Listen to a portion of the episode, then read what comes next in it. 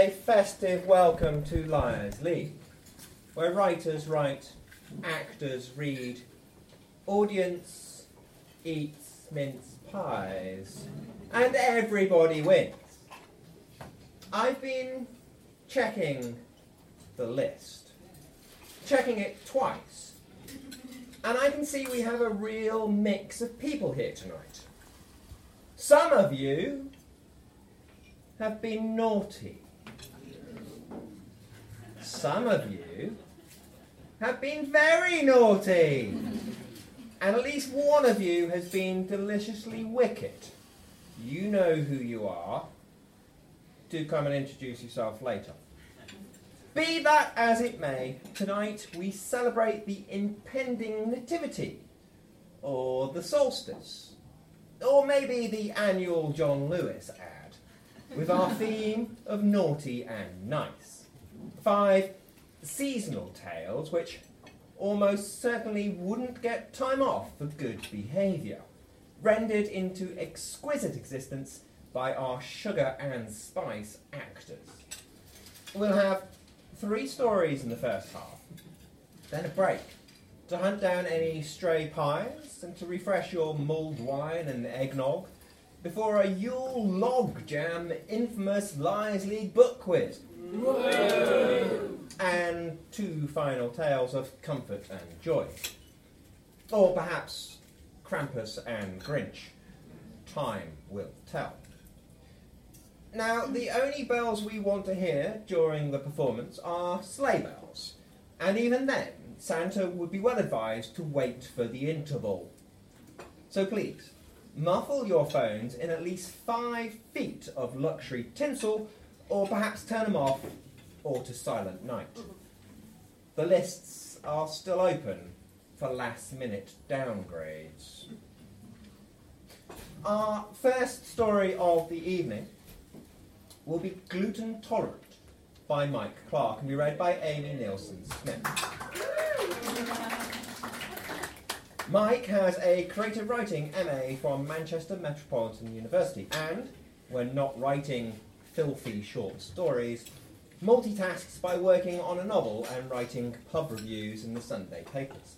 He works in media in Soho, where he can be spotted writing while observing hipsters in trendy coffee bars rather than bakeries. Amy is a multidisciplinary artist by day, creative director of a blind bit of difference, tasting colour, creating sensory poetry with visually impaired poets. Their current anthology, glowingly reviewed by Michael Rosen. By night, a poetry brothel courtesan. Amy!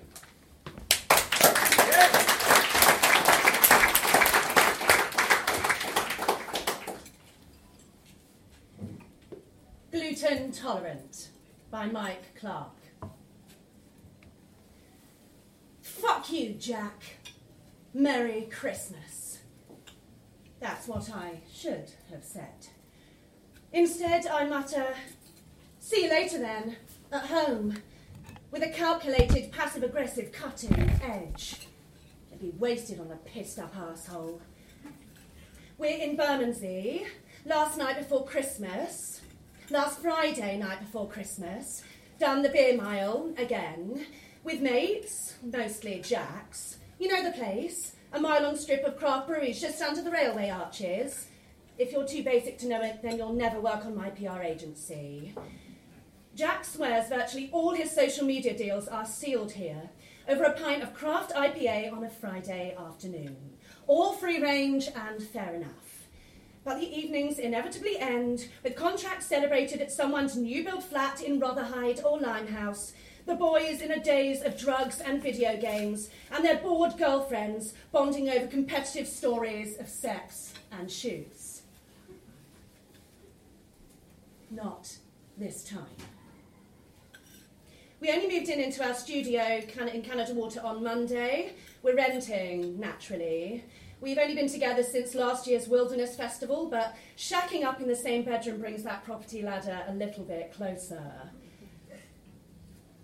I made Jack promise that this afternoon's carousing wouldn't blur into the evening. I mean, I was even going to cook. Well, Waitrose, Christmas eating for two with own brand Prosecco, crab and avocado spheres, pancetta wrapped turkey with gravy, and millionaire shortbread. Get me? Hmm. Charlie, babes.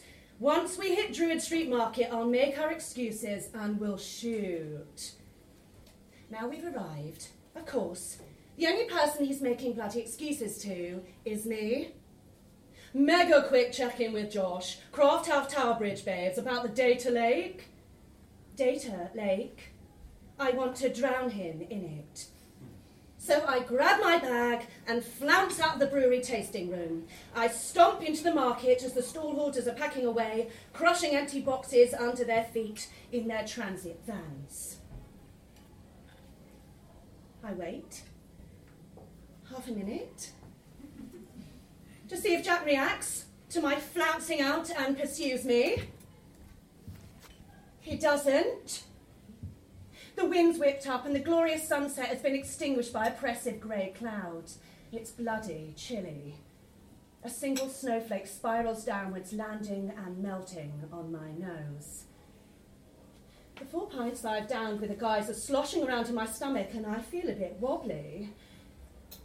I'm hit by an overpowering hunger, triggered by the pervasive aroma of baking bread. I'm in PR, I have an MA in marketing.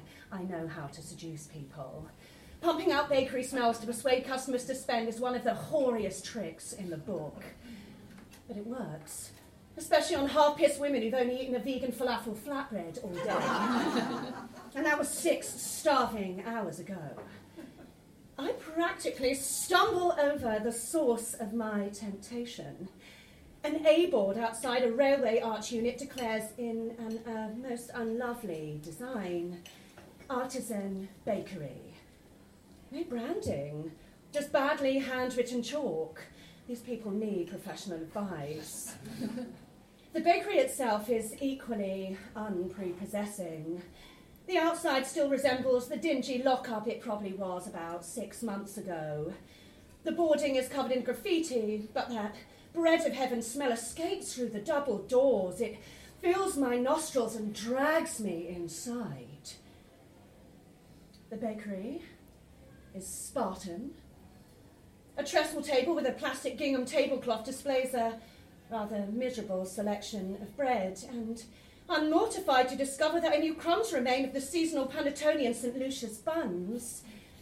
I suppose it is past six and the market's winding down. I mean, I'm lucky it's open at all with no prices or product descriptions. It's a binary choice between a chunky traditional cob or a flour dusted bloomer. I wait to be served by one of the staff members who's apparently working here. And I wait. He's standing to the side, too wrapped in conversation over a piece of bloody dough to notice me. This chap definitely needs my marketing mojo, but can he afford me? I glare at the guy, clear my throat, tap my converse on the concrete floor. He's about my age, I imagine. Tall, lean looking, even when wearing an apron over a Joy Division t shirt. He has a masculine, angular face, jawline softened with a de rigueur bushy beard. His hair is long and tied back into a ponytail, which I'm not convinced conforms to safety standards. a drift of chilly air blows through the doors. Outside, it's a full on blizzard, and there's that uncanny dampening of sound that com- accompanies a heavy snowfall. Oh, shit. I must have left my umbrella up brewed by the numbers up the road. Eventually, Mr. Bakerman glances up from kneading and clocks me. I frown in return, but he smiles in an honest, unapologetic way. Well, I'm immediately, immediately disarmed. He washes his hands scrupulously. Short staffed, not his fault. He approaches the table. I'm kind of hoping when he speaks that it's with a smoky French accent. he remains silent, staring at me expectantly. Um, Is that one the sourdough? I point to a loaf. Wholemeal cob and white sourdough bloomer. He replies in an accent that I can merely place as unspecified northern. I'm rather devastated he didn't give me credit for my loaf identifi- um, identification skills. That one, please. I indicate the sourdough. Five pounds. Fuck. That's steep. Even for a London farmer's market, I think while murmuring, oh, that's fine, and fumbling somewhat drunkenly with my purse. He wraps the loaf in a paper bag. Contactless here, no way. I hand over virtually all my cash. His blue eyes catch mine as he hands me the loaf. His gaze drops lower and lingers a second. I like it, but turn prudently to, away towards the, towards the door, only to see a riot of white snowflakes. Mind if I stay and nibble it in here while this blows past? I ask. Should only be a few minutes. Sure. He points to a wooden bench in the corner. I settle down and survey the bakery. A stainless steel oven and racks of baking trays fill the rear arch. A staircase at the side leads to an upper level laid out to what looks like a mattress I'm so hungry, I can't do anything except sink my teeth into the loaf. Oh, it is sublime. The aromatic crust yields into a chewy, textured, savoury white core. I check my phone. I mean, surely Jack isn't going to leave me to struggle home alone in this. The baker returns with a supple slab of dough. I watch, transfixed, as he manipulates, stretches, pummels. He's completely focused, never once looking in my direction. I stand up and walk closer. Sorry. Do you mind me watching? My attempts at bread making never rise, I say. Never been a problem for me. He grabs the dough, tosses it high in the air, catches it as it tumbles, and slams it down onto the preparation table. Hard, very hard. His arms are swathed in tattoo sleeves. I'm intrigued. I want to move nearer, assess the designs.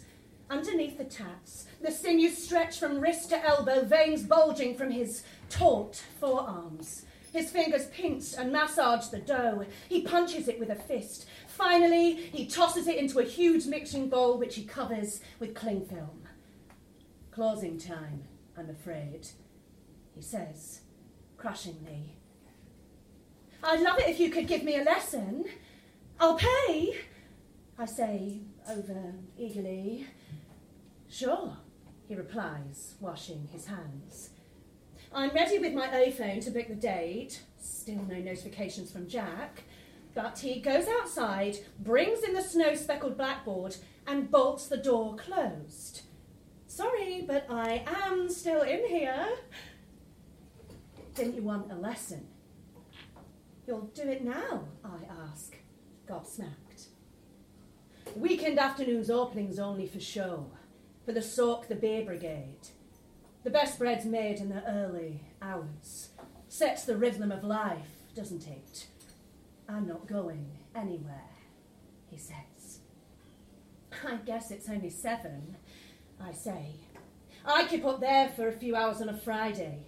Tonight I was going to prep a batch of festive stollen before I put my head down.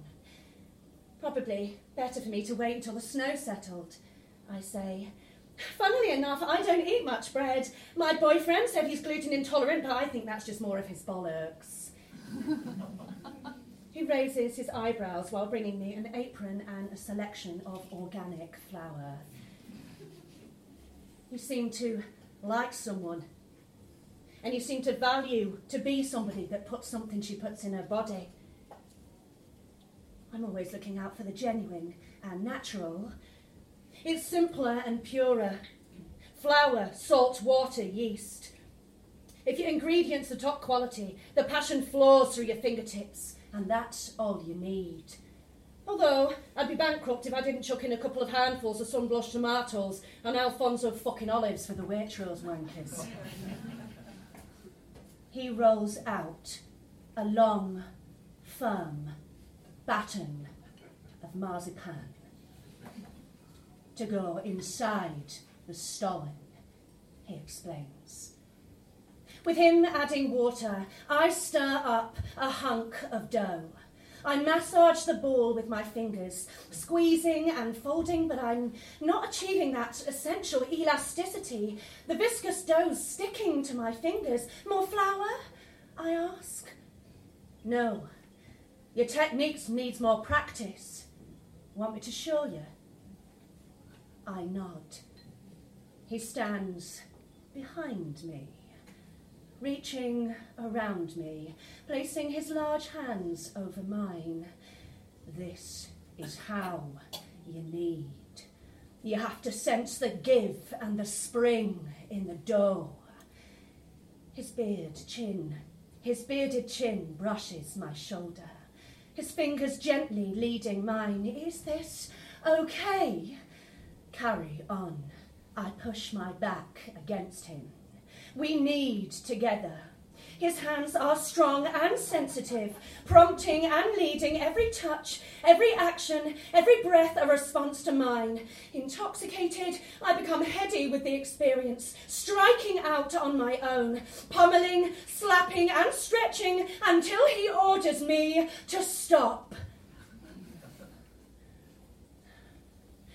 The oven don't come on until four in the morning. You could shape it now. Take it with you to rise and cook at home, or you could pop back tomorrow and I'll bake it for you. How do you want it?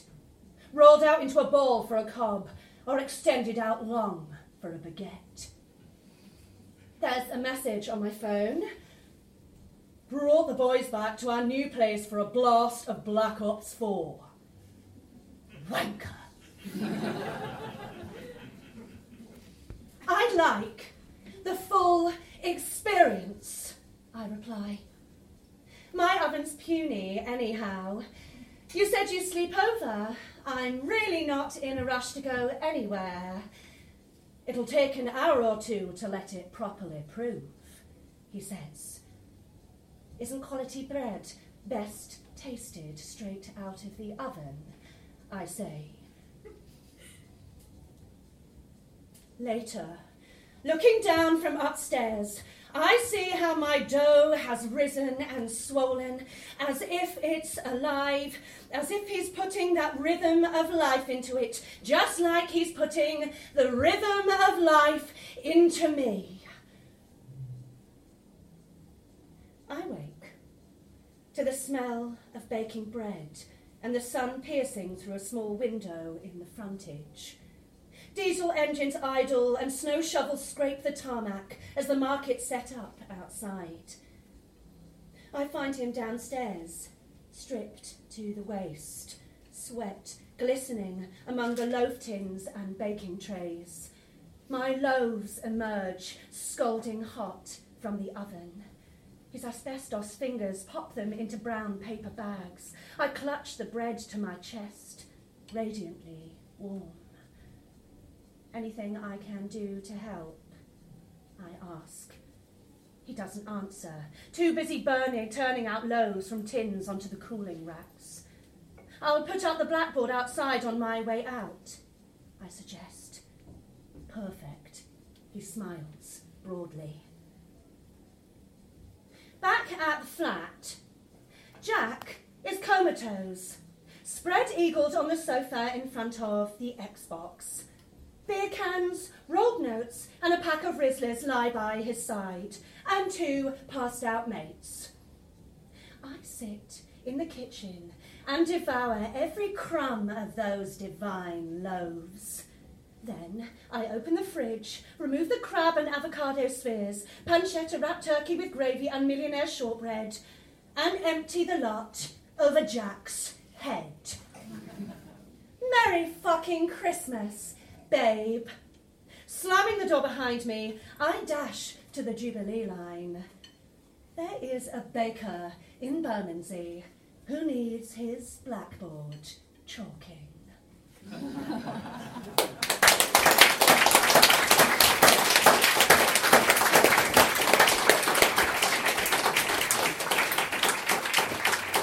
Thank you, Amy.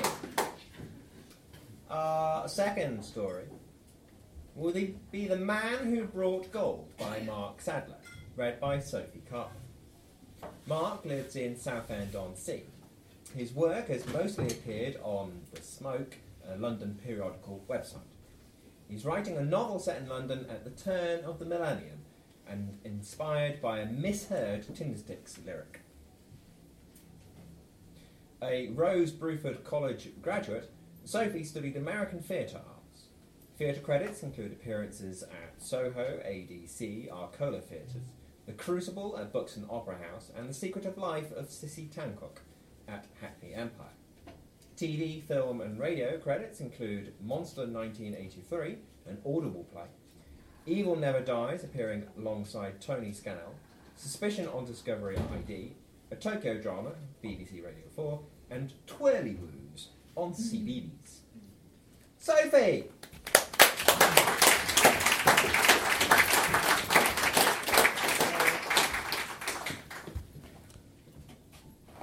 The Man Who Brought Gold by Mark Sadler.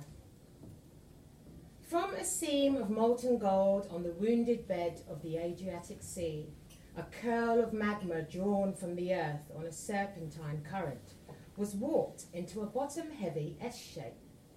It hardened as it cooled on a rising stream of bubbles, breaking the surface a few minutes after it formed, where it assumed the bobbing silhouette of a swan in profile.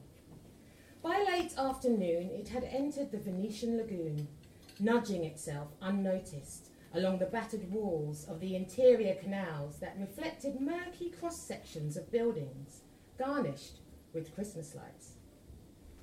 A pair of large hands, the colour of mahogany, the flesh welted with buried shrapnel, reached down, raising it from the channel, water pouring from the honeycombed rock. The man's name was Melko. The object that he held was called a lava swan. He had lived in the city long enough to know that the people considered them lucky and displayed them in the windows of their homes and businesses. He left it leaning upright against the door of Della Cava, a seaport vintner that traded medicinal wine made from salt grape. Wiping his scarred palms on his trousers, he ambled across the plaza towards a pair of towering double doors made from dulled, embossed metal with a smaller wicket gate for pedestrians inset at the bottom. Long ago, Packet Hall had been a commoner's ballroom. Between the wars, it was a meeting hall and afterwards a covered fish market. Latterly, it had been a staging post where tourist luggage, offloaded from the coaches, trains, and boats, was made ready for delivery to the hotels along the city alleyways and private pushways. At night, the atmosphere inside was subdued, the illumination dimmed, the delivery trolleys pushed together. A yellow oblong of light filled the doorway to the communal bathroom. The majority of the porters were African immigrants. A few had remained after work to eat together and play dominoes. Here comes the sweeper, said Bashir, as Melko entered. He was standing with some other men beside a wheeled notice board. A thumb-tapped map of Venice had the words nitrates proven scrawled across the top in red pen. Red lines marked stretches of canals that had been closed for cleaning. An arbitrary space near the centre of the enormous hall was furnished like a living room with rugs comfortable chairs and tall brass and a tall brass lampstand. Axlam sat there in her recliner, the stump of her right thigh protruding from her baggy shorts. A needle made from a curved thorn was skewering a cloud of woolly white fibre erupting from a branch of sheep bramble, drawing the coarse threads across a yawning hole in the heel of a black dress sock. I have lots of work for you this evening, she croaked sleepily. She retired her mending to the floor and retrieved a clipboard containing a list of missing luggage. Priorities in red, Christmas presents in gold wrapping. The client is a British actress. Deliver before midnight. They want to go to bed before Christmas. when it is still Christmas Eve. So don't bring back here. Take directly to the address. Where and when did the gifts go missing? Sit district this afternoon. Who was the potter responsible? Nadifa. He says he never had their presents. she snorted her disbelief. Then it is Elijah's doing, said Melko. He takes from the younger men. They are inexperienced and they do not they are not planning to stay here long, so it is easy for them to acquiesce. You can negotiate? Yes, it is possible. There is some extra money if you can recover. Also, there is money for expenses. He waved away the euros that she offered him. If we give him money, it will make him bold. Axlam nodded and folded the notes away. Better to approach by water, she said. He made the journey by coffin barge. The rectangular craft resembled a box wardrobe turned on its back. It moved at a sluggish pace along the backstreet canals. Floral perfume cascaded into the water from stone wall outlets carved into the shapes of flowers. The scent of hyacinth clashing with rose petal at a junction. He navigated the liquefied garden with his eyes closed, relying on his sense of smell. As he drew within reach of his destination, he leaned in hard on the tiller Beneath the surface, he felt the push rudder press hard against the brickwork. The boat turned tightly towards a low, brightly lit archway. He ducked as he passed underneath. Inside, there were men loitering on a landing stage, Farax and two others. I am here to see Elijah, he declared. On what business? Missing property. They were already patting him down as he stepped out of the swaying boat. He was led up three flights of stairs to a large drawing room, decorated with faux Renaissance plasterwork that had once been part of a hotel. In one corner, some young men were playing a violent video game on a big screen television, their faces bathed in a shifting blue glow. The Christmas presents were grouped together on top of an antique dining room table amidst separate piles of stolen property. The gold foil wrapping paper absorbed the overhead light from an electric chandelier, casting formless, molten reflections. Elijah was smoking a water pipe. He beamed blearily at his visitor. My friend, have you come to work for me at last? Melko motioned towards the table. I have come for the gifts you have taken, with the gold paper. Did you not hear? They fell into the canal and were lost. Melko slowly shook his head. No, I did not hear. You are thinking this is all grubby beg said Elijah. Ha- he waved his hand at the treasure trove on the table. This is commerce in action. Anyone who brings goods to my territory must pay a tribute. So I can afford to protect them from thieves. Tonight is Christmas Eve, so they must pay a present tax. You are the main thief here. The police will not tolerate your behavior. The gangster flashed two perfect rows of yellowing teeth. The police can fuck themselves. They have never met a man like me. Axlam will make notification in the morning if you do not return what is taken. Their eyes locked for a moment. Then the hookah stupor appeared to regain its hold upon Elijah, and his gaze dulled. I am feeling generous, he announced to the room, his voice cracking from the smoke. The boys crowded around the television ignored him. You may take out of here whatever you can carry. Anything that falls, you must leave behind. And you must walk, no bots. Melko approached the table. He stacked the four box shapes on top of each other. The final present was baggy and shapeless. He balanced it on top. As he lifted and turned, Elijah took hold of his forearm. Did this to me my home nation, I will feed you to the dogs. we are no longer in our home nations. The gangster's smile faded. He let go roughly, causing the topmost gift to slide off the pile. It struck the floor with a muffled slap. Melko ignored it. He walked towards the exit. Nobody helping with the door, shouted Elijah. If my men see you again, before the new year, they will gladly kill you. Farax grinned. He lifted his polo shirt, showing off the gun in his waistband. Melko freed one hand from the bottom of the present stack and pushed down on the door handle. The address he had been given faced onto a secluded garden courtyard. It was a tall, cream coloured house. Terracotta quoining scaled the corner walls. The button for the bell was made from bone china, veined internally from a pattern of leafy blue tendrils. An attractive young woman with long dark hair answered the door. She regarded the taciturn figure who stood before her, and then the column of presents at his feet. Found them, she said. Behind her, a Christmas tree blazed with yellow lights, reflecting in the warped metallic surfaces of the shiny baubles.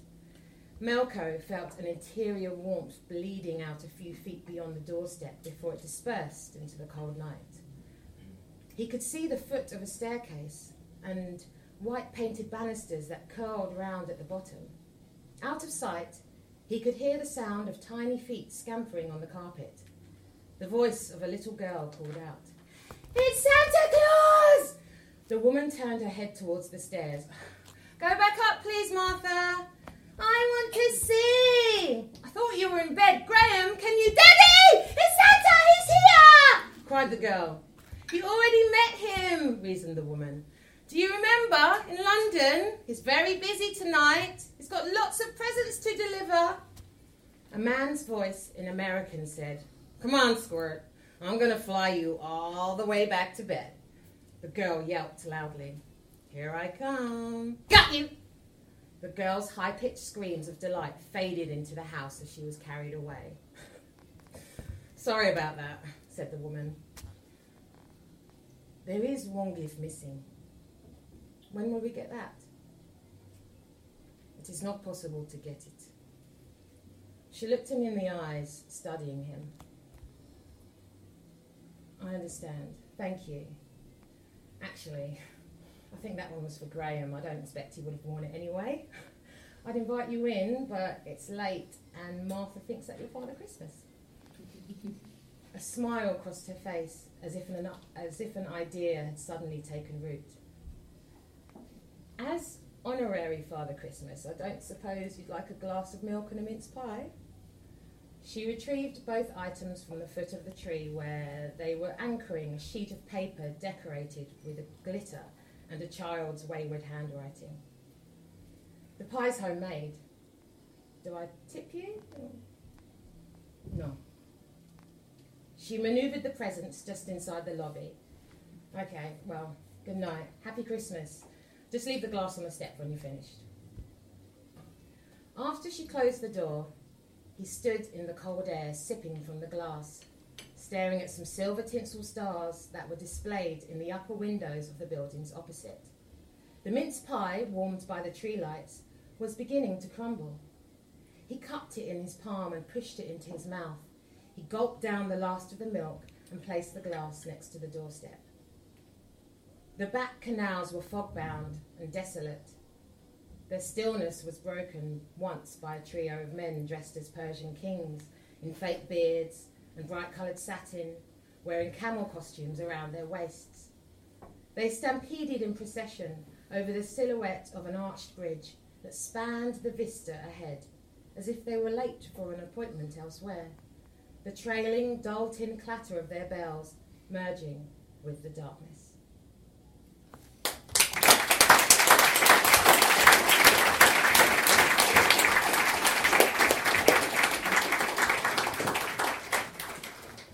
You. So, our third story, and the last one before the interval, will be Mr. Cromarty of Boston by Richard Smith, read by David Milburn.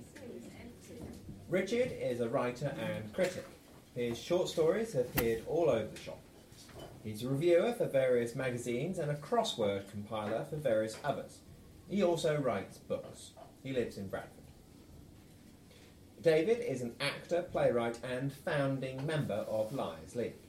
His stories, Worms Feast and Red, were read here and appear in Arachne Press anthologies, London Lies and Weird Lies, both of which are on sale at the interval if you so desire.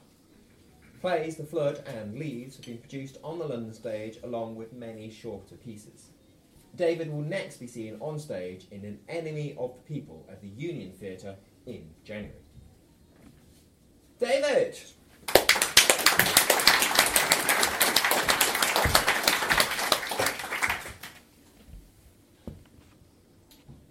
Mr. Cromarty of Boston by Richard Smith. Outside, a cold, clear evening. Men going about bundled in woolens. Steam rising from a rubble of horse manure in the road. The air steeped in stove smoke. A hard frost in the night mail, if I am any judge. Inside, a, table by a fire, ink and a pen, two heaps of paper, a mirror trimmed with a little holly, a glass on the table beside the paper, and in it a measure of bourbon whiskey.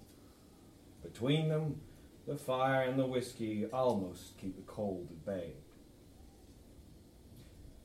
It's queer to think that before last spring I had barely ever written a word, aside from the dry documentation I assembled, the legal letters I drafted, the contracts and covenants I compiled in my work at the real estate office. Always, uh, as a younger man, I had attempted poetry, awful stuff as young men do, but I always knew I had no aptitude for it. Soon gave it up. And then, in more recent years, I never seemed to have the time. Now, tonight, last night, the night before that, a string of nights and days receding back into the darkness. Time seems to be all that I have.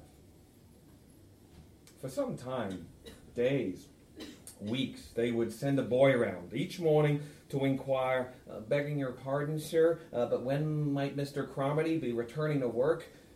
Sometimes I saw, told him soon, soon.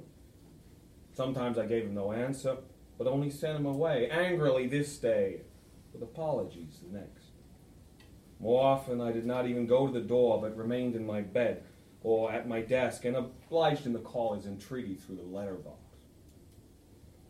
Then, on a morning in March, it must have been cold, for he wore a heavy scarf and stamped snow off his boots in the hallway, Mr. Van Hooven paid a visit.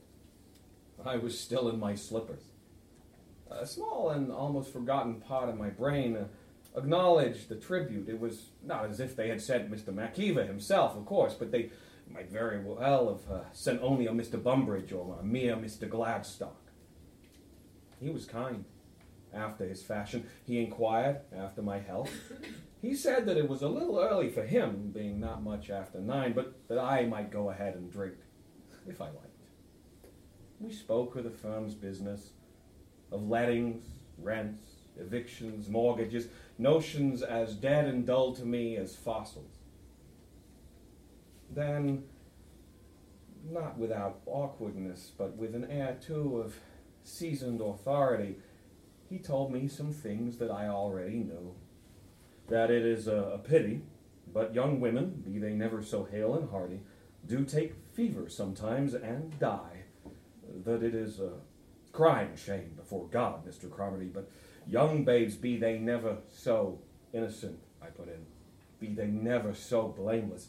Even so, he said, they do sicken sometimes, they too do die sometimes. I thanked him again, offered him a glass to warm his journey back to Hofstadter Street, fetched him a piece of wine cake from the kitchen wrapped in a napkin, saw him to the door, helped him in the hallway with his boots. The fellow suffers from a sore hip. Waved him away, closed the door. As I remember, Maggie came into my life that day. Now I stand at the window and I watch the street. Thin cat lopes along the sidewalk. Across the road, there is a faint light in the slotted windows of the old jailhouse. We call it that, although it has not served in that capacity for some decades now. It passed into private hands in the 50s. Uh, Mr. Van Hooven handled the business, and thence was bequeathed to a trust of charitable gentlemen who, for the time being, maintained the property as a, a refuge for indigent children. I consider the faint light. They will need firewood enough tonight. At the length I uh, return to my little desk. I regard the top page of paper, a third filled with my unruly cursive script, and I take a sip of whiskey. The thing is expected by Mr. Prendergast no later than the 24th. Today is the 21st. I sit and I take up my blackened pen. In the mail this morning, there was a letter from a minister in a place called Darien, Connecticut. He was displeased with me. He said that I had these, these were his words, I had birthed an imp. She is wilful and unchristian, the minister wrote. She is discourteous and boylike. She is bold and presuming. She is imperious and grubby. She is intrusive and without shame. She is wild and unnecessary. it made me smile. Indeed, she is. But this, the holy nutmegger went on, was by no means the worst of it. The worst of it was this that, that she goes unpunished, this imp, unpunished. She, she learns no lesson, is taught no moral, and feels no stick or cane, Mr. Cromarty. Goes scot free, quite scot free. It made me smile. I must write to thank the good Reverend. They died. Two days apart, but we buried them on the same day. Anne and Elizabeth, we buried them both on January 6th, 1882. They were laid and lie still in coupled graves at Milk Row. Anne was 20 and Elizabeth little short of a year. They do die, be they never so innocent. My wife and daughter both died baptized. They are in heaven, I suppose, but I can just as easily suppose that they are not.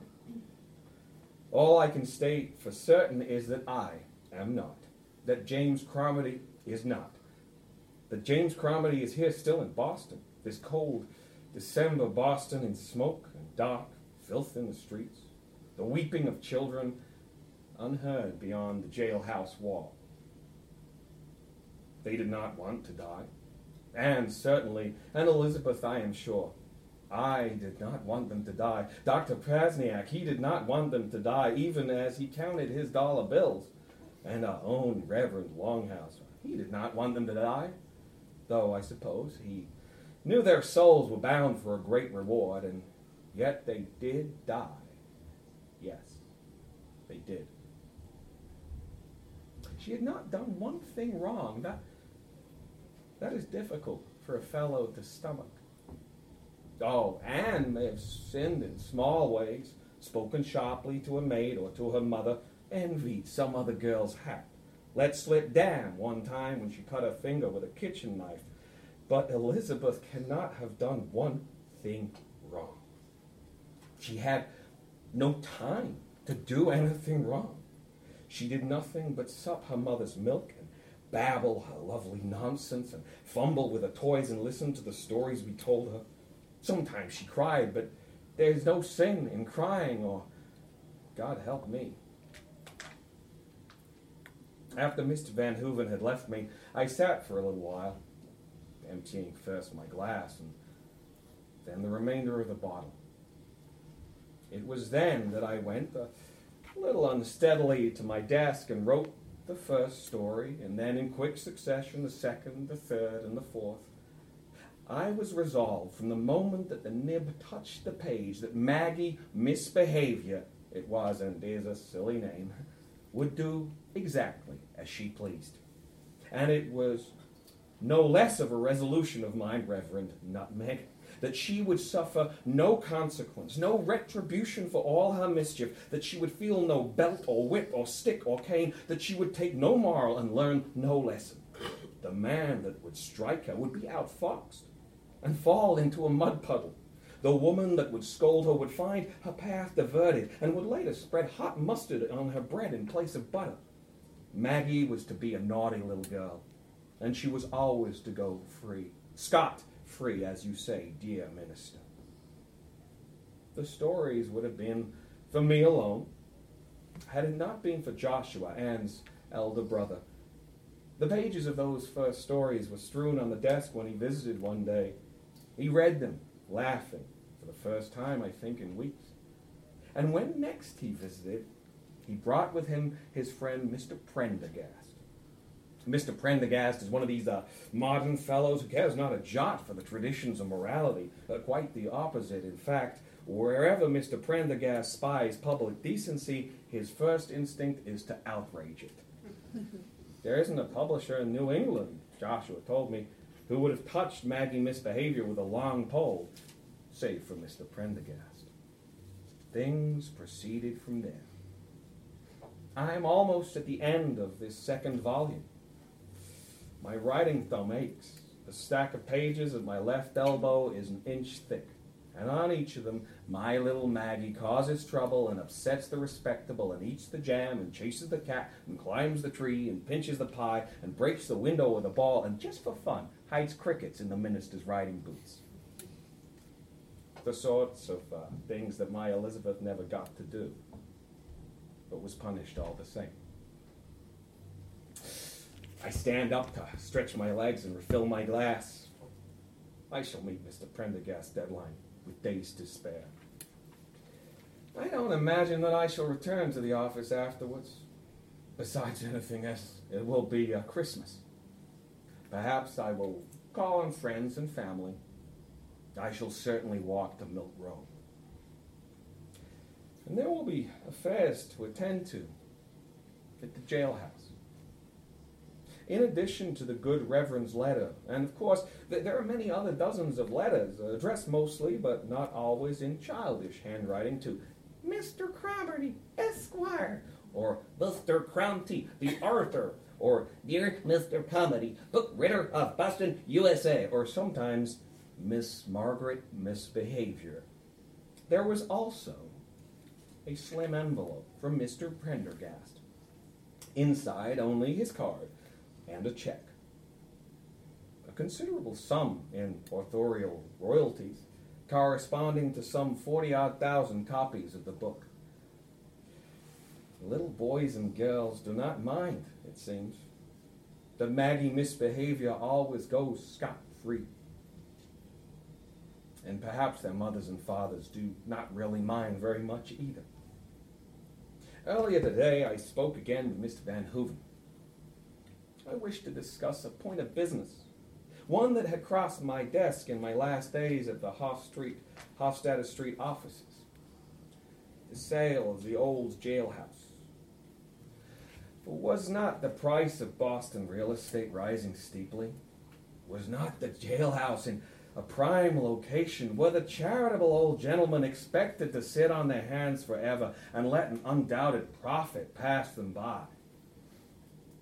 The documents I saw concerned the sale of the holding to a banking firm for conversion to offices. The documents did not say what was to be done with the indigent children.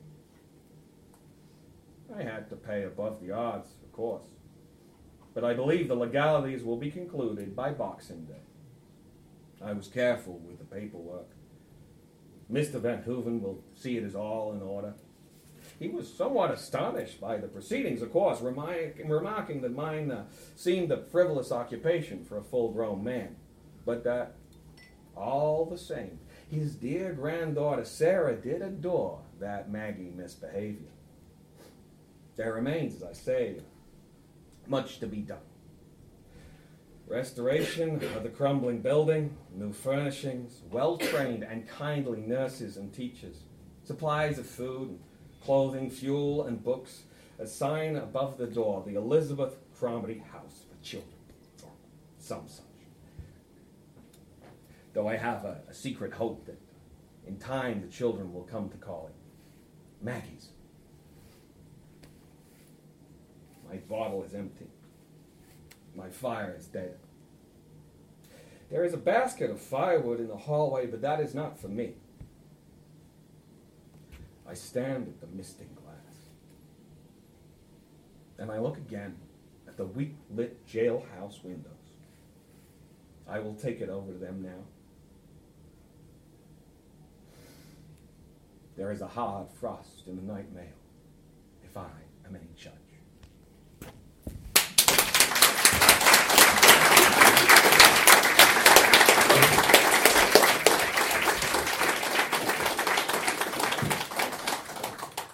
Hello again! And welcome back after the interval.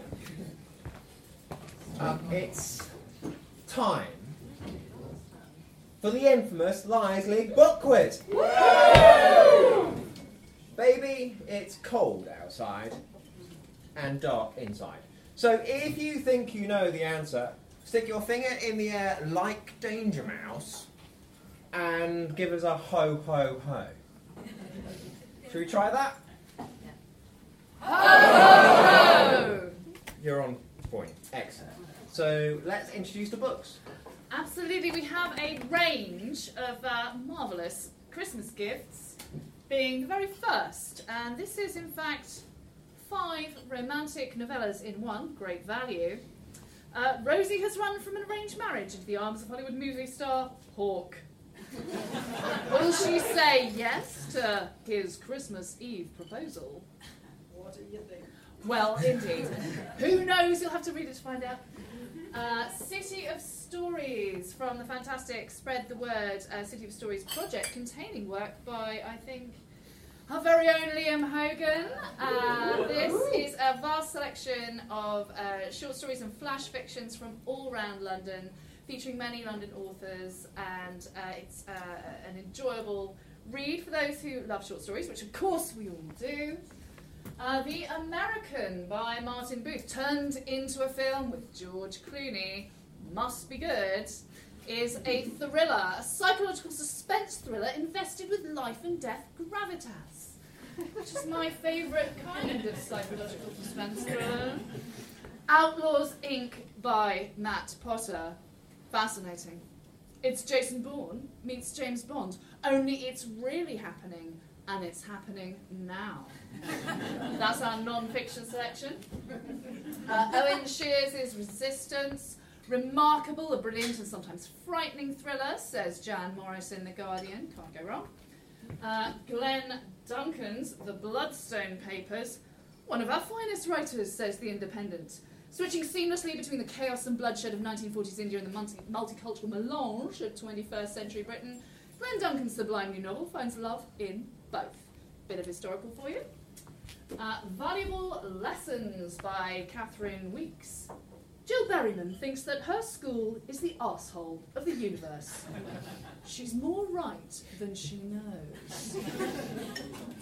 Find out how in a few minutes. And All That Is by James Salter concerns. It is a major new novel, his first work of fiction in seven years. From his experiences as a young naval officer in battles off Okinawa, Philip Bowman returns to America and finds a position as a book editor. In a world of dinners, deals, and literary careers, Bowman finds that he fits in perfectly, but despite his success, what eludes him, can you guess it, is love. I thought it was money. No, it's love. Sorry. His first marriage goes bad, another fails to happen, but finally he meets a woman who enthralls him. Before setting him on a course he could never imagine for himself, perhaps murder, who knows. All right, So and those, those are books. your eight books. You get to pick, assuming you know the answer to my fiendish questions. Question number one. In the children's series by Francesca Simon, who is Perfect Peter's older brother? Ho ho ho! Oh, Horrid Henry. is It correct. is. Which of these fine books would you like to take home with you tonight? All the all the All the is. Yeah, Salter's pretty Go for the hardback. There Always go for the hardback. Excellent resale value. Second question. Tyler's words coming out of my mouth.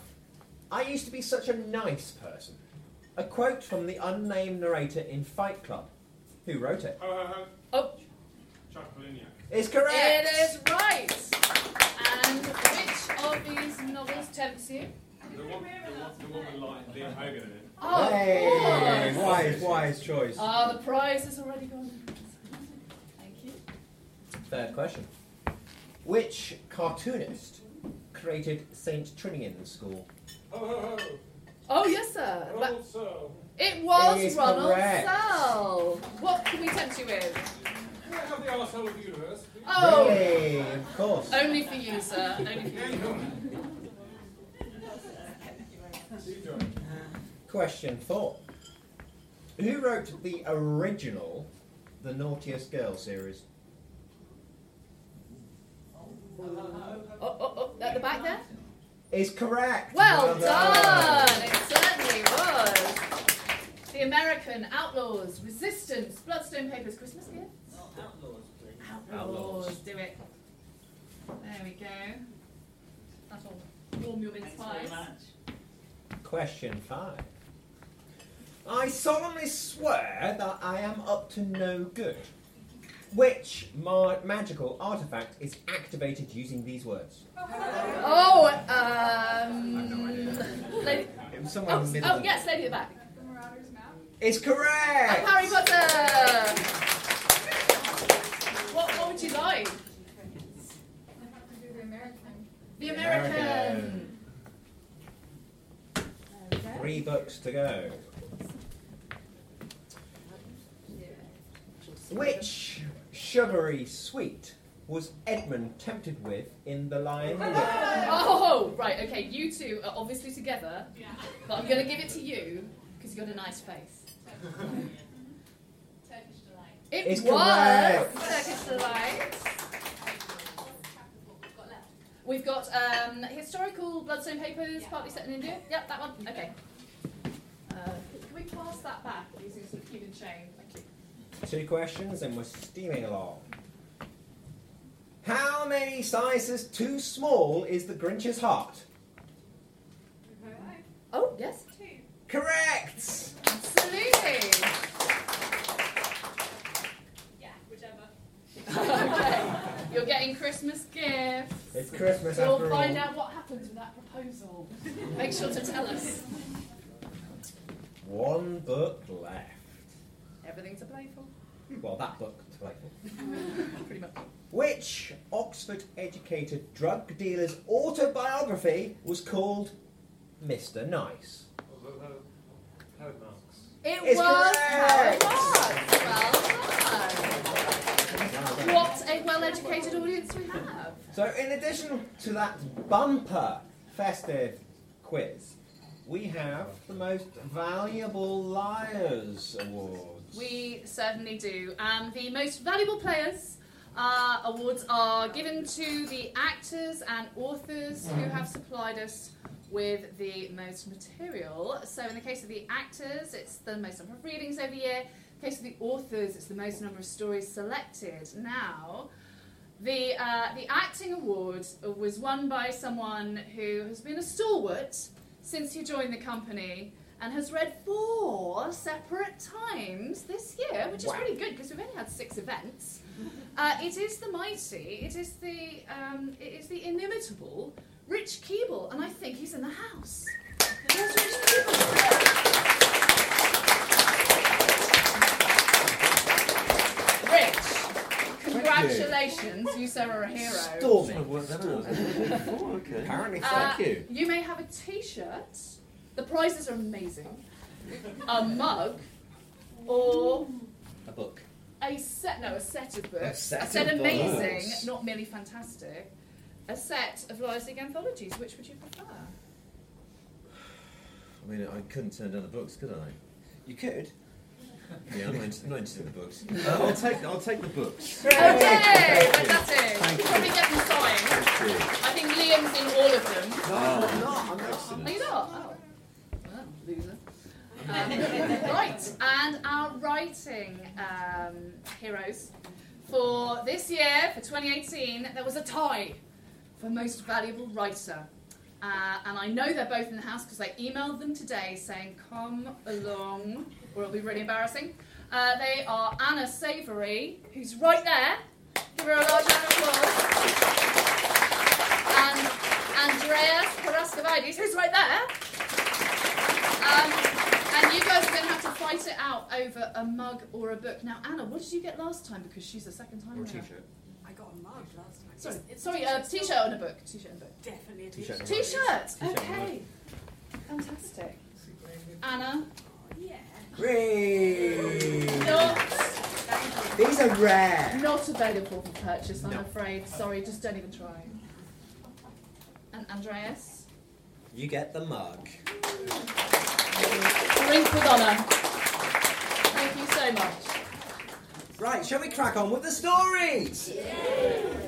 That's a little lukewarm. Shall we crack on with the stories? Woo!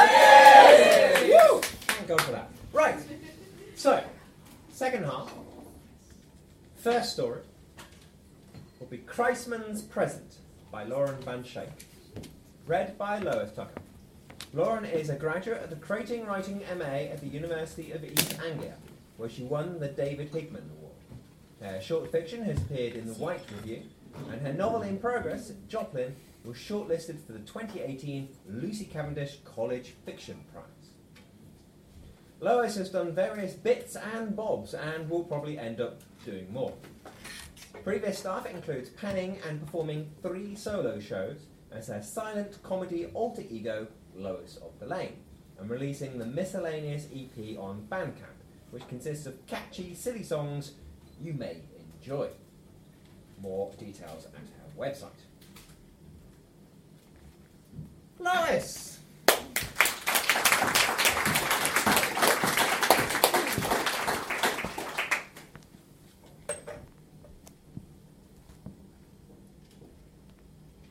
Christmas Present Lauren Van Schaik. Inside, Chrisman's department store was shimmering in the same, smelling of wax polish and tinsel. I wasn't sure why I brought Sinclair here. A drunken impulse, maybe, but I'd always loved it. The chill marble of the first floor, how my pumps clinked on it like teacups, how the glass cabinets and how the glass cabinets glimmered and mirrored into forever.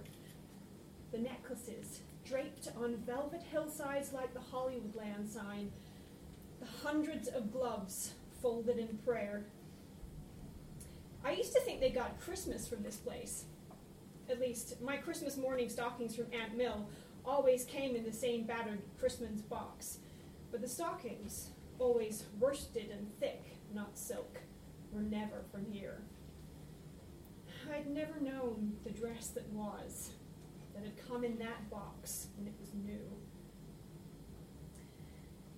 I'd only been to Christmas for the first time with Inez when we were 13. I saw it as clear as today. She'd bought a broderie blouse with money her parents had given her. The blouse was beautiful and cool as a dollop of sour cream on the baked potatoes we ate in the third floor cafe afterward, tucked among her boxes. The whole time, I hadn't known where to put my hands. Today, I didn't care for blouses and hats. I saw only Claire. The swagger that made him seem taller than he was. I saw us together in the frosted glass of the front door, in the mirrored counters and the eyes of the girls behind them, envious and wet. Being with a man was like being in the pictures, I decided. How people looked at you, how a hundred thrilling things could unspool. We wandered between the cabinets and hat stands, and I let my steps grow as unhurried and casual as his. Cameo pins and red leather gloves, bloody as if straight from the kid. We put our fingers to the glass. Paste diamond rings and piano shawls and bakelite bangles and lank strands of mother of pearl. Claire had comments for all of it how everything was cheap or years behind fashion, how they turned the gas lights down so you couldn't see the bad stitching on the handkerchiefs. A straw hat with a flat brim and a tuft of pheasant feathers. My aunt would wear this if she ever spent money on anything, I said, and then wished I hadn't. Even invoking mill had cur- curdled the air. But Claire was interested. My mother loved to spend money, he said. She spent everyone's husbands, boyfriends, uncles. She, she didn't even have a bit of taste either. The floor was slicker than I remembered, and I had to hang on to his shoulder. My friend and I used to steal things from here all the time, I said, before I even realized what was falling from my mouth. Well, I did, and then I taught her.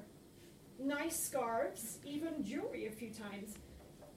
None of the real stuff locked in the glass cases, just the costume ju- jewelry, the clip on earrings and moonstone rings. I used to clump them in my fist, tuck them up in my sleeve, and show Inez later on the sidewalk, wiggle a bracelet from my wrist to hers when we clasped hands to cross the street. The gift of my recklessness and rebellion. She'd giggle, You reprobate! and wear that jewelry for a week, flashing on her pinky finger or riding the crest of her breasts. Claire just laughed. Small towns, he said. Did you ever get drunk first for an added thrill? From his voice, I knew I should be embarrassed a bit. The greed and play acting crime of girls.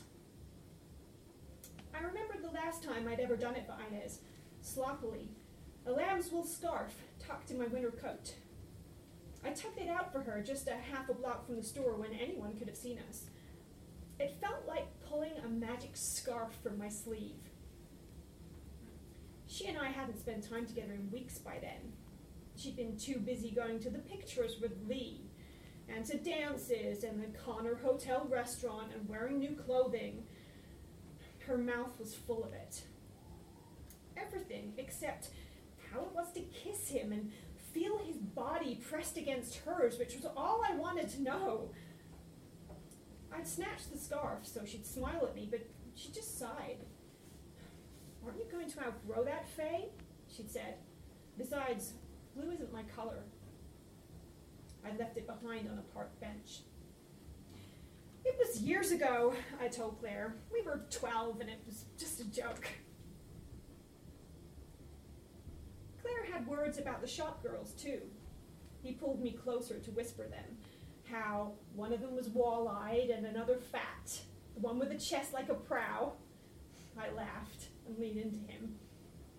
Their eyes stuck to us, knuckles white on their regulation clasped hands. Maybe it was all shabby. And if Christmas was dowdy and out of fashion, what could I be? I looked at myself slyly in one of the glass cases. I was tawny haired, coltish, but I must be what sophisticated men wanted men who weren't from round here. Maybe those girls would discuss us later on their break over soda crackers and coffee, the way I always wanted to talk about couples I saw, how they touched if the woman was prettier than me. I always wondered if women with men were prettier than me, but Claire had chosen me somehow, and it was enough to jelly my heart. Claire still had my hand, and he moved it to his trouser pocket. My fingers found tin, a flask when he drew it out, gin when I gulped it like a mouthful of pine. A woman stopped by a handkerchief case to watch us, a purse in one hand, a hat box in another, large as a wheel, for an old fashioned wide brimmed hat. The ones for cloches were tidy as cakes. Disapproval twitched her mouth. Claire caught sight of her too and took a fat, obvious swallow from the flask. It's medicinal, he called to the woman. We're very ill. She sniffed and shook her head, but kept staring at us, gathering her box and her bag close to her. I wished I recognized her from church, maybe.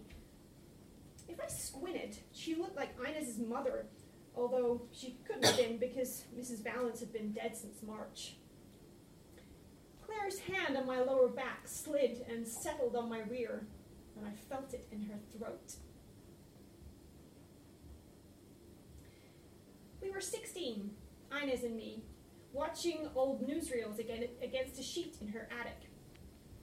Mr. Valence had brought home one of the old projectors from his cinema, and Inez knew how to thread it and set it to tick.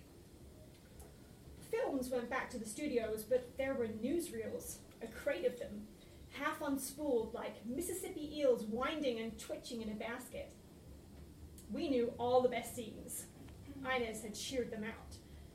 Before she wanted to be Lee's wife, she wanted to be a film editor. It was the one job in Hollywood a lady could do.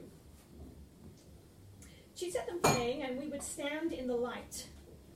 Inez louche beside Charles Lindbergh, her face dappled by his crowds, chasing Gilda Gray as she shimmied and jiggled. Me, stock still, blind in the glare, letting the shadows shift over me. Sacco and Vanzetti, grim and ugly as they faced the electric chair. President Coolidge, stiff and thin as a broom handle.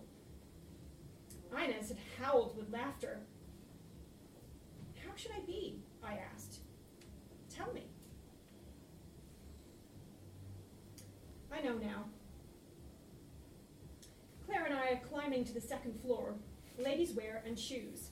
And I feel self conscious like I did in that attic under the lights and aware of my body, but in a way that's excited now and not anxious. Not my gawkiness and long feet, but the curves of me and how Claire touches me carelessly when I stumble over the last of the stairs. These are pretty swell, Claire says.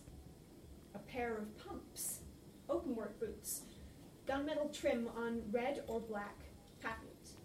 Pre war. In the photograph on the porch, my mother wore a pair of boots like this, but also very 1929. What's old is new again. Whoopie booties, $4.98, the sign beside them reads. He palms the, the flask of gin to me and grins as I dutifully swallow. Take them, he says. I laugh. I'm serious, he says. You said you knew how. Scarves and trinkets. I look skeptically at the heels. I have money in my pocket. I can buy them. I can buy anything in this store, although that doesn't move me. The look on Claire's face does. the sarcasm, the dare. My hands twitch for the black pair. The leather is slick as oil, and if I try to steal them, I have an idea it will stain my hands and feet. I see myself fumbling with the front doors, my hands too slithery to get a hold. Red, Claire says. More conspicuous. He tugs me so the lengths of our bodies press together. Horseshoes. His breath, damp in my ear. He hails an attendant, a timid looking woman, already dumpy, although her face is still pebbled and pink like a girl's. I tell her my size, and Claire drops onto the velvet bench where ladies sit to try on stodgy pumps and saddle shoes. The girl ferries the box back obediently, and, if, as if she knows this is all for him, hands it right to him. He flips off the lid. The pumps are nestled together, toe to heel, in a gauze of tissue paper. The filigree leather and the rounded toes. I get my battered buckle shoes off and shove them aside, press my feet into the leather. They're a little big, but I do up their ribbon laces, my fingers too clumsy and far away for anything but a rabbit ear bow. Claire watches me stand in the pumps. We look at them in the mirror, tucked discreetly below the bench. How my legs stretch in them, how our feet nudge close like in a tango. I just realized you're not wearing any stockings, he says quietly. And I'm not sure if I'll laugh or I'll faint. And those pumps were the same height. I always figured men should be taller, but this sameness with Claire spits a thrill through me. Our eyes are level, and mouths, and hips. And this is better than the pictures, better than the newsreels, because you get to live behind the scene too. The things they can't show. Between my legs, I can feel my heart beating. I have the red pumps on, my own shoes placed among the tissue paper, and left. And he has me by the hand, and we're hurrying through ladies' wear and down the stairs, and the pumps are clipping, teacups on the marble, although I can't feel my feet, and the only thing I want in the entire world is for him to lie on top of me, so I stop him on the landing and press our bodies tight. It's like tangling limbs underwater. We can hardly help it. He's from the pictures. He's a genius. He's a god, but he's under my hands, and I can have him. His fingers clutch at my rear. I snatch them up, slide them into my mouth, which is slack and wet and open. In that moment, it seems the only thing to do. No one stops us at the door, as if they could. And we walk out into an evening whirling like my mad head with snow.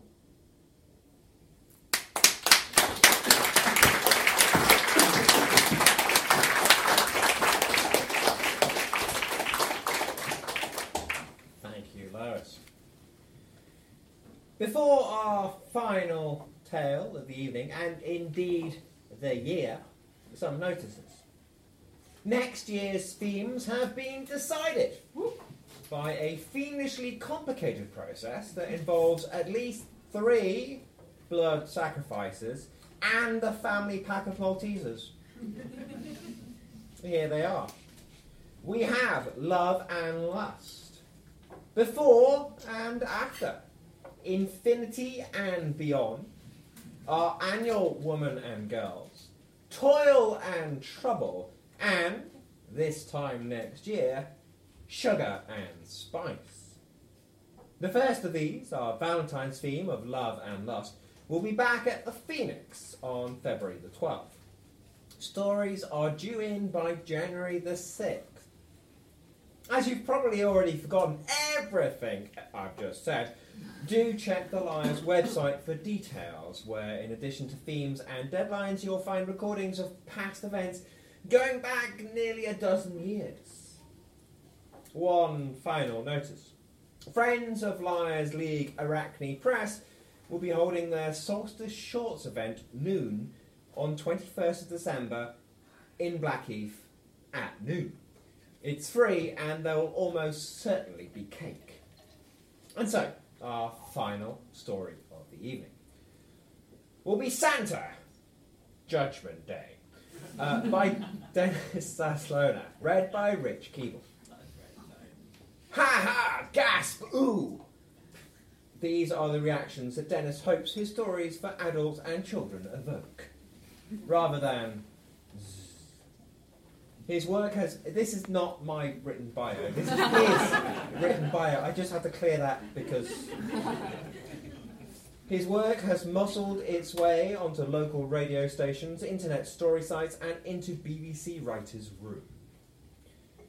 This year, Rich Keeble, MVP, has worked with Martin Clunes, Keith Lemon, Steve Pemberton, Reece Shearsmith, Dennis, uh, Daniel Mays, Susan Wokoma, David Mitchell, Harry Enfield, Gemma Whelan, Greg Davies, David Walliams, Frances Barber, Bill Bailey, and Idris Elba. Woo!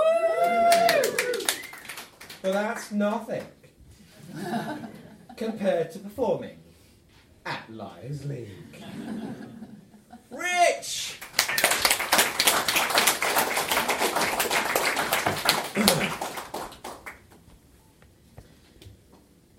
Santa, Judgment Day by Dennis Deslona. Merry Christmas, motherfuckers! Here I come! The wind ripped away Square Jaw's yell as he dived from the stealth bomber and into the belly of the Mexican night sky. Two thousand feet below, the lake was a silver puddle, a second moon. SJ hugged his Takana sniper rifle tighter to his chest. He was diving into the moon. A Christmas Eve angel of death. A Wenceslas warrior. Yeehaw! At 800 feet above the villa where Hector Cabello and his cartel leaders were gathered, he pulled the release ring. But before the canopy fully opened, his feet smashed into something solid. His knees jammed into his chest, and he was slammed onto his back. For a moment, he just lay looking up at the stars while he caught his breath. His legs were bent so far over his head that his knees were touching his ears. The moon swayed as the platform, or whatever it was he had landed on, gently rocked. Absurdly, he thought he could hear the snort of animals and the tinkle of bells. Something warm and sticky stroked his cheek. SJ's heart ramped up to combat speed. He twisted his head and saw a beast from hell. Its stretched head ended in a bulbous muzzle that no doubt contained rows of razor teeth. The top of its head was a mass of frost covered antennae. SJ tensed as a similar creature nuzzled his arm. Worse, rising from behind the convex horizon of his backside, its nose glowing like a miniature sun, a third creature appeared. Slowly it lowered its muzzle and sniffed at SJ's battle hardened ass. Specialist Fort Bragg training kicked in. SJ chopped arm nuzzler between the eyes. It gave a yelp and was gone. An elbow jab to the left nostril dropped cheek licker out of sight. Jerking his legs forward, SJ sprang up and delivered a headbutt on Red Nose. Before the creatures could recover, SJ was on his feet, his unslung rifle on automatic. Back off, you mothers! he yelled. Straining against their harnesses and rattling their bells, the mothers backed off. SJ staggered as the wind caught his canopy. His chest tightened as he looked over the rim of the platform and saw that the lake was still at least 600 feet below. He hit the release button and his canopy ghosted into the night. SJ realised that he was standing in a friggin' sled. The only other occupant was this old, white bearded guy in a red suit, half buried in a pile of silver, foil wrapped boxes. SJ looked up, searching for the means of support that kept the sled suspended above the lake. There was no Chinook or any other form of delivery vehicle, just the pale, mocking moon. The harnessed animals floated in a disorganized group a little way from the sled. The one with the big red nose and watering eyes flashed him a hurt look. then the guy in the fancy dress outfit groaned. Okay, Grandpa. SJ poked the rifle into the guy's considerable belly. What's the scenario? The scenario? the old guy said, rubbing his head and pushing his hood lopsided. Spill the beans or I'll spill your guts, said SJ. The guy seemed not to hear, just shook his head and muttered, Too much brandy and too many pies. Way below the sled, white and red lights flashed, accompanied by a distant crackling like burning logs. Oh, look! the old guy exclaimed. A party! Just tell me what's going on here, SJ demanded, and make it quick. Oh my, the old guy said as he stumbled back looking at the sled floor. Some of the aftershave prezzies have come loose. He picked up a cylindrical orange object with a skull and crossbones on the side. I don't remember bringing this brand. I wonder what it smells like. Don't pull that pin! yelled SJ. Don't what? asked the old guy, the pin in his left hand and the cylinder in his right. SJ swung the butt of his rifle, sending the stun grenade and a chunk of knuckle skin into the night. The darkness was ruptured by a searing white light and thunderous crash. SJ and the old guy tumbled among the boxes as the sled rocked in the aftermath of the explosion. Something rolled against SJ's leg.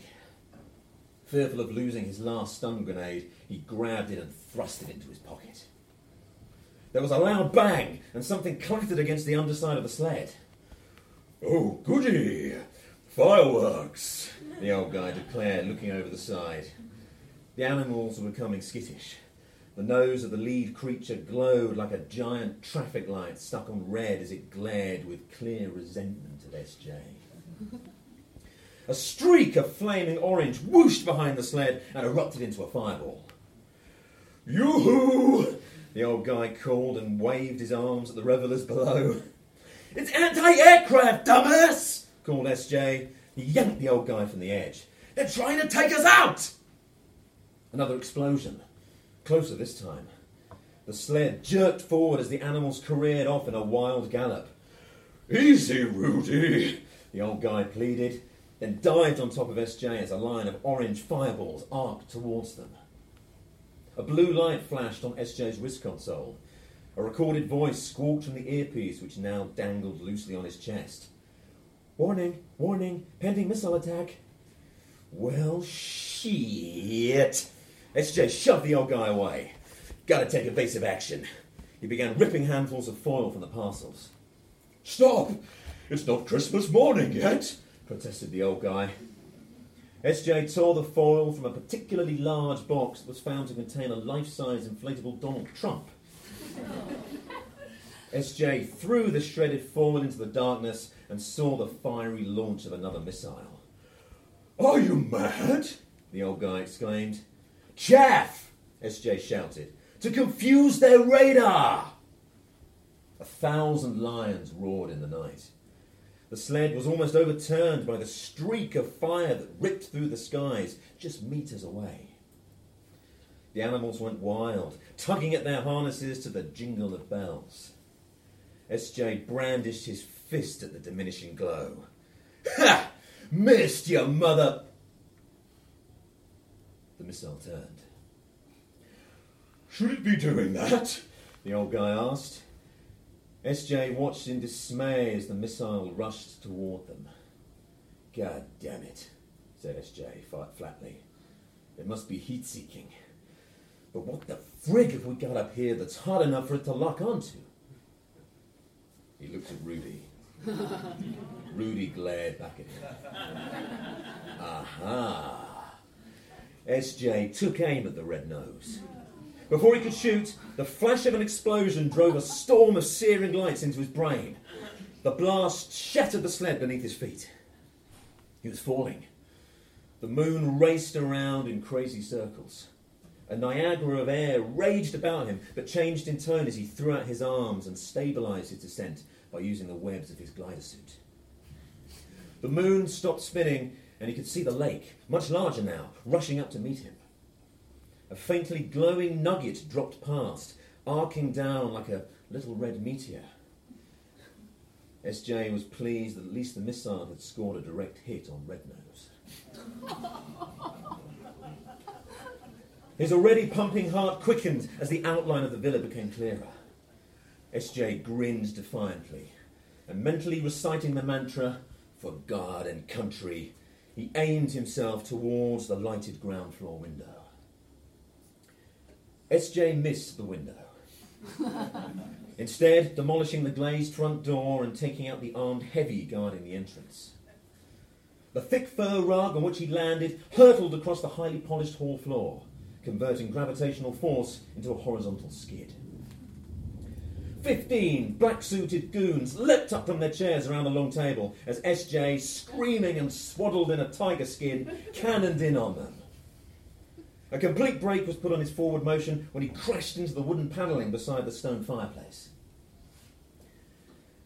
By the time SJ's consciousness had returned enough to block the evacuation signal his brain was sending to his bowels, the heavies had him covered with a multitude of armament. A smart aleck voice in the back of SJ's head said, Well, shit. Then, A furious clattering, followed by a billow of soot, diverted all eyes to the fireplace. The old guy howled as he embedded into the blazing logs. Then he howled again and leapt off, landing spread eagle before Hector Cabello at the head of the table. A box tumbled out of the old guy's arms and burst open at Hector's feet. In a hiss of compressed air, Donald J. Trump slowly filled out before the amazed onlookers. A speaker inside the dummy crackled. Fake news. It's all fake news. Hector flashed a smile. And to think, he growled, I never believed this hombre was real. SJ saw his chance. His fingers closed around the stun grenade in his pocket. The flash would give him the vital seconds he needed to grab a weapon, then it would all be over. Mission accomplished. In just one heartbeat, SJ launched his attack. With both hands to his ears and eyes clamped shut, he waited for the explosion. The black suits were stunned, all right. They all stared, baffled by the can of David Beckham intimately deodorant slowly spinning on the floor before them. SJ was just wondering if maybe something had gone wrong when he heard the old guy's quivering voice.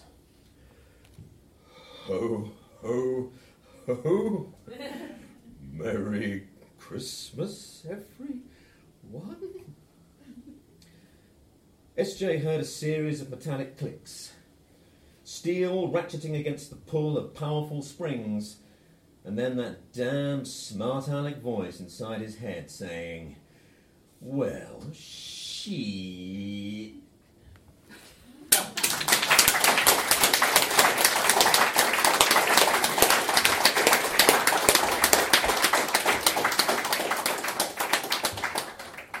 Thank you, Rich. With that, our evening is at an end. We shall meet again next year, I hope. Do stick around to chat and drink if you can, and if you can't, be prepared for us to talk about you after you're gone. Either way, please raise the roof one final time for our very naughty authors and our nicey nice actors. Merry Christmas and good night.